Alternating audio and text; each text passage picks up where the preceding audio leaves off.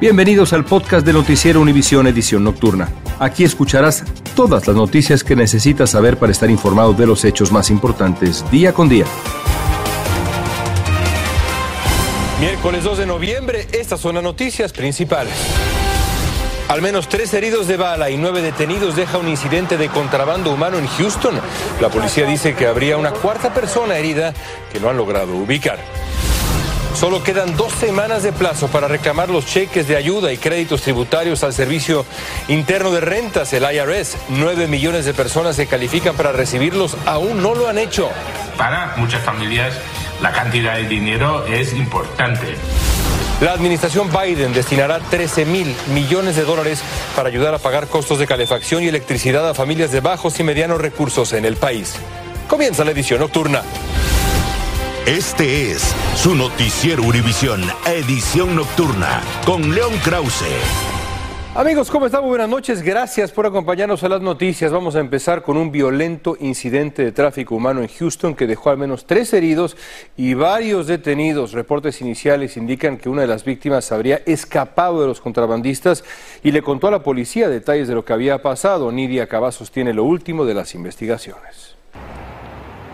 Así es, muy buenas noches. Y todo esto empezó cuando dos hombres lograron escapar de este hotel, caminaron hacia un IHOP. Uno de ellos estaba herido de bala y fue ahí donde lograron hablarle a las autoridades y pedir ayuda. Cuando los oficiales arribaron a este hotel, justo cuando ellos estaban llegando a la escena, lograron interceder dos vehículos que estaban en su intento de huir. Y fue ahí cuando se logró la detención de nueve personas en total, quienes ahora están bajo custodia federal. Y mientras que los oficiales estaban llevando a cabo la investigación durante el día, dos personas más terminaron en el hospital también con heridas de balas. Se cree que en total sean por lo menos tres personas quienes recibieron disparos relacionados a este operativo del tráfico de humanos y nueve personas detenidas como parte de esta investigación. Hasta estos momentos, de acuerdo a la información por parte de las autoridades, se desconoce en total quiénes son las víctimas y cuántos de ellos son los sospechosos de llevar a cabo este operativo. También oficiales dieron a conocer aquí en la ciudad de Houston, Texas, que ellos habían recibido estos disparos en el área cerca de San Antonio antes de que ellos llegaran aquí a su destino a este hotel para después proceder con su camino hasta hasta estos momentos se desconoce la causa de, esto, de este enfrentamiento y de los disparos y el día de mañana oficiales estarán dando a conocer más detalles acerca de esta investigación. Regreso con ustedes. Gracias, Anidia Cavazos, en vivo para ustedes. Una caravana de migrantes venezolanos, mientras tanto, partió de la frontera sur de México rumbo a Estados Unidos. Lo hacen también como protesta cuando se cumplen 20 días del anuncio de las nuevas medidas estadounidenses para controlar o tratar de controlar la migración venezolana. Los migrantes que se mantenían en la plaza de Tapachula, en Chiapas, salieron en caravana para exigir que se revoque la expansión del título 42 que expulsa de forma inmediata a venezolanos que llegan por tierra. Y ahora información que podría ser de verdad muy útil. El próximo 17 de noviembre vence el plazo para que se puedan reclamar los créditos fiscales que otorga el gobierno, pero ¿quiénes califican para estos créditos? ¿Qué se debe hacer para solicitarlos? Pablo Gato desde Washington tiene todas las respuestas para ustedes. Usted podría tener derecho a varios créditos, pero para reclamarlos de forma gratuita debe hacerlo antes del 17 de este mes. Califican parejas casadas con ingresos inferiores a los 150 mil dólares. Familias con un solo padre o madre llamado cabeza de familia con ingresos menores de 112 mil 500 al año. Todos los demás con ingresos inferiores a 75 mil dólares por año. Para presentar su declaración tributaria del 2021 gratis y por Internet, puede usar la herramienta del IRS llamada Free File.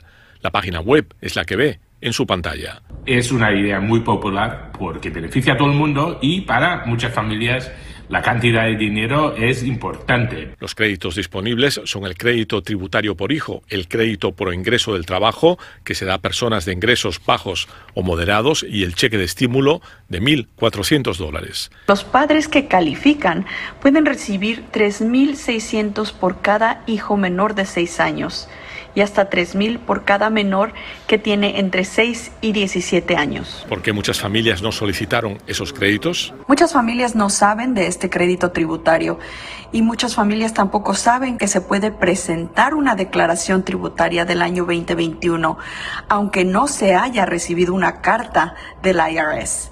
Y que no penalizará por enviar la declaración habiendo pasado la fecha límite de abril del 2022. El gobierno recomienda reclamar estos créditos cuanto antes para que usted pueda recibir también cuanto antes el dinero que le pertenece. En Washington, Pablo Gato, Univisión.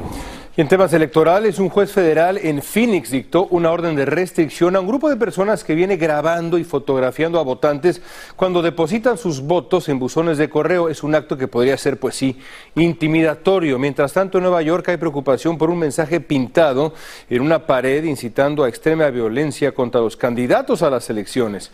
Blanca Rosa Vilches nos amplía. La orden de restricción emitida por el juez exige que el grupo Clean Elections USA, que supervisa las urnas de Arizona, se mantenga al menos a 75 pies de distancia de los lugares de votación y que corrija públicamente las declaraciones falsas que han hecho sus miembros sobre las elecciones en Arizona Además, les prohíbe que tomen fotos o videos de los votantes, una decisión que celebran las organizaciones que demandaron a Clean Election USA. Tenemos que resistir y hacer retroceder cualquier intimidación de un votante. En Nueva York, varios políticos expresaron preocupación por denuncias de intimidación electoral incluidas amenazas de muerte. Nos están tratando de quitar nuestra voz y tenemos que seguir luchando y peleando. La asambleísta vive a pocas cuadras de donde se pintó esta pared, convocando a matar a funcionarios electos como ella. Así no se puede vivir. Este es el estado de la libertad. De libertad. Todo el mundo tiene su manera de pensar, pero yo no tengo el derecho de amenazar a nadie. La organización Human Rights Watch ha pedido a las autoridades norteamericanas tomar las medidas necesarias para garantizar la integridad en estas elecciones, mientras las autoridades locales a su vez han pedido a los residentes reportar todos los casos que ellos vean, como el que ocurrió aquí en Brooklyn este fin de semana. En Nueva York, Blanca Rosa Vilches, Univisión. Estás escuchando la edición nocturna de Noticiero Univisión.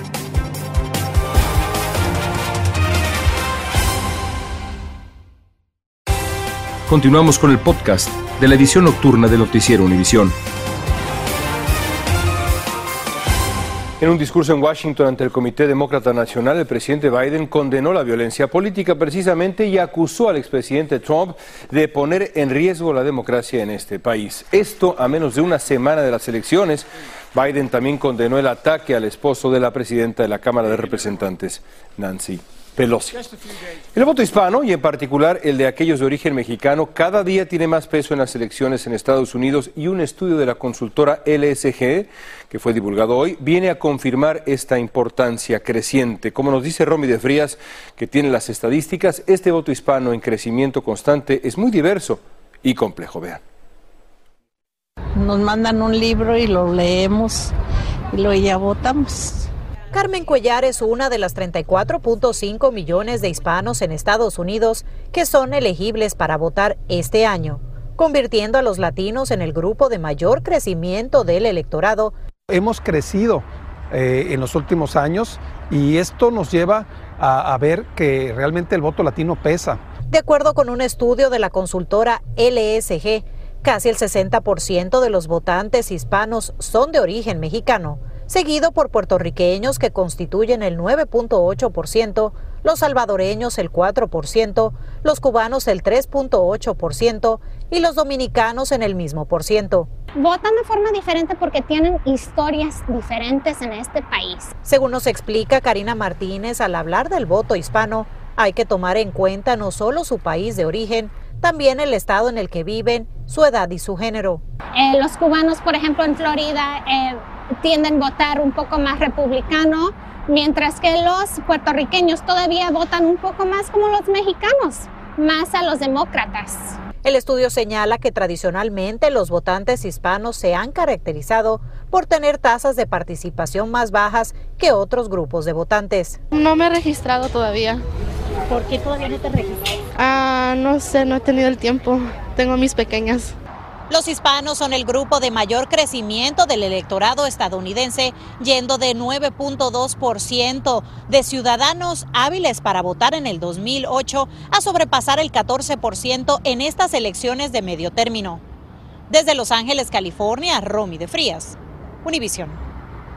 Escuchen este dato, solo 18 candidatos al Congreso de Estados Unidos han gastado más de 2 mil dólares en publicidad en español en Facebook e Instagram en este ciclo electoral. Esto a pesar del papel decisivo que va a jugar el voto hispano en las elecciones de medio término. En total, los candidatos han gastado 230 mil dólares en anuncios en español en estas dos redes sociales en comparación con los casi, casi 19.9 millones de dólares que han invertido en las publicidades inglés. Es increíble. Esto de acuerdo con un estudio de la Universidad de Nueva York. El candidato demócrata al Senado por Arizona, Mark Kelly, es el político que más dinero gastó en publicidad en nuestro idioma, en español, con casi 108 mil dólares, seguido por la demócrata que aspira a ser senadora de la Florida, Val Demings, quien gastó, invirtió más de 45 mil dólares. Fiscales de Iowa revelaron por primera vez que los dos adolescentes que mataron a golpes a su maestra de español de origen mexicano la asesinaron por ponerles una baja calificación. Galo Arellano tiene los detalles nuevos de este caso de homicidio cometido por estos jóvenes que van a ser juzgados como adultos. La revelación del supuesto motivo de estos dos alumnos de una escuela en Fairfield, Iowa, para asesinar a su maestra de español, Noema Graver, ha conmocionado a esta comunidad de menos de 10.000 habitantes. Se cree que la mala calificación es el motivo detrás del asesinato de Graver, que conecta directamente a Miller, indican los documentos judiciales entregados a las autoridades por el fiscal del condado Jefferson y el fiscal general adjunto de Iowa. Graver era mexicana, tenía 66 años cuando su cuerpo fue encontrado el 3 de noviembre de 2021, oculto en un parque de Fairfield. La mataron a golpes con un bate de béisbol. Fue muy indignante, pues, pues todos nos pusimos demasiado entre tristes, enojados, de todos los sentimientos. Este, fue algo aberrante y pues no, eso yo siento que eso no es normal. La maestra solía realizar caminatas diarias después de la escuela. Según documentos de la corte, Willard Miller de 16 años y Jeremy Goodell también de 16 la sorprendieron en el parque y la mataron. Mi prima, ella notaba una mirada muy fea hacia ella de este niño uno de ellos, no sé cuál de ellos. Ella decía que el niño lo, la miraba muy mal, muy feo, con ojos de odio. Ambos adolescentes acusados de asesinato premeditado ahora tienen 17 años. Serán juzgados como adultos en Iowa. La condena por este crimen es de cadena perpetua. En Iowa también existe una opción de que podrían tener lo que se llama parole, que sería por buen comportamiento dejarle salir antes de cierto tiempo. Todos quienes conocieron a Graver exigen justicia. Documentos de la corte revelan que Miller, antes de matar a la maestra, le compartió a su amigo Jeremy su frustración por el estilo de enseñanza de su profesora de español y se quejó respecto a que su promedio estaba bajando. Seguimos contigo. Increíble. Gracias, Galo. Se acerca el invierno con sus bajas temperaturas y con la inflación y sus altos precios, muchas familias corren el riesgo de no poder pagar la calefacción. Por esto, la administración Biden ha implementado una serie de programas de miles de millones de dólares destinados a ayuda para calentar los hogares en el invierno. Peggy Carranza tiene más. Me dice que usted recibió ya su nueva aplicación. José Velasco no perdió el tiempo y ya presentó su solicitud para recibir ayuda para pagar su calefacción este invierno. En Neighborhood Housing Services of Queens le asistieron con el papeleo. Yo vi que en los problemas que tenían con los otros países y que iban a subir eh, un 20, un 30%, no sé cuánto. Él conoce la importancia de este beneficio porque lo recibió el año pasado, junto con un cambio de sistema de calefacción más eficiente. Primero las cuentas eran de 300, 400, ahora me llegan de 150 dólares. Precisamente hoy, la Casa Blanca anunció que invertirá más de 4 mil millones de dólares en asistencia para pagar esas facturas de energía y hacer reparaciones que bajen su costo. Um, Aquellos que buscan esa ayuda, vayan a energyhelp.us para encontrar dónde puede obtener asistencia, dijo la vicepresidenta Kamala Harris.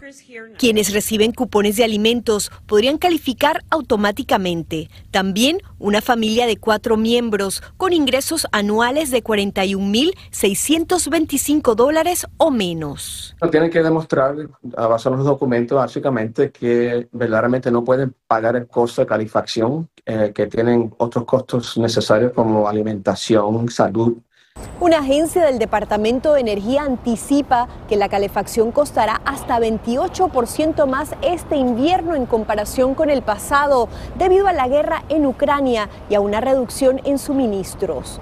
En la ciudad de Nueva York, Peggy Carranza, Univisión. Y ahora nos vamos con nuestra cápsula diaria con miras a la participación de México en el Mundial de Qatar 2022. A pocos días ya de la justa, no podemos olvidar al que fue catalogado el mejor gol de los mundiales. Su protagonista fue un mexicano en 1986. Yo estaba en el estadio, increíble. Vean esto. Ante un panorama de emocionante belleza. Recoge Rafael Amador, crece la presión. Señoras y señores, el Estadio Azteca tiene un gran recuerdo. Que es el gol de, de, Negrete, que hasta la fecha es el mejor gol de los mundiales, ¿no? Fue catalogado, fue sorteado así cada que empieza la euforia del mundial, afortunadamente lo pasan porque es parte de la historia. Recoge Rafael Amador, crece la presión. Siempre lo querías de compañero en el tenis balón, porque cada vez que se la ponías se tiraba una chilena. Manolo Negrete era un, era un crack, ¿no? Era habitual en él. Justo en el partido contra Bulgaria se dio. Y fue una joya de gol, ¿no? Amador al frente para Manuel Negrete. Me quedo con ese, es el del gol del Mundial. Un gol que, que, te, que te, cambió la historia, un, un gol que, que, te hace que te recuerden todavía después de tantos años. Y me quedo con eso. ¿Cómo lo viví? Bueno, primero que nada con una gran alegría por lo que representaba para nosotros. Era el, el pasar a la siguiente ronda. Lo único que acierto es a devolvérsela mal, más alta aún. Es malísimo. O sea, un pase que te vaya a dar eh, allá arriba. O sea, yo, yo no creo que, que, que, haya querido darlo así. Es que no fue un pase, fue una sandía lo que le eché. ¿no? O sea, realmente fue una. No fue pase. Me agarró ahí y se la devolví como pude. Y me lo dio perfecto. Yo creo que no hay un, un pase más perfecto que el de Javier Aguirre en el Mundial. Me la puso justo, me la puso perfecta como, como yo lo hubiera querido, como yo lo soñé.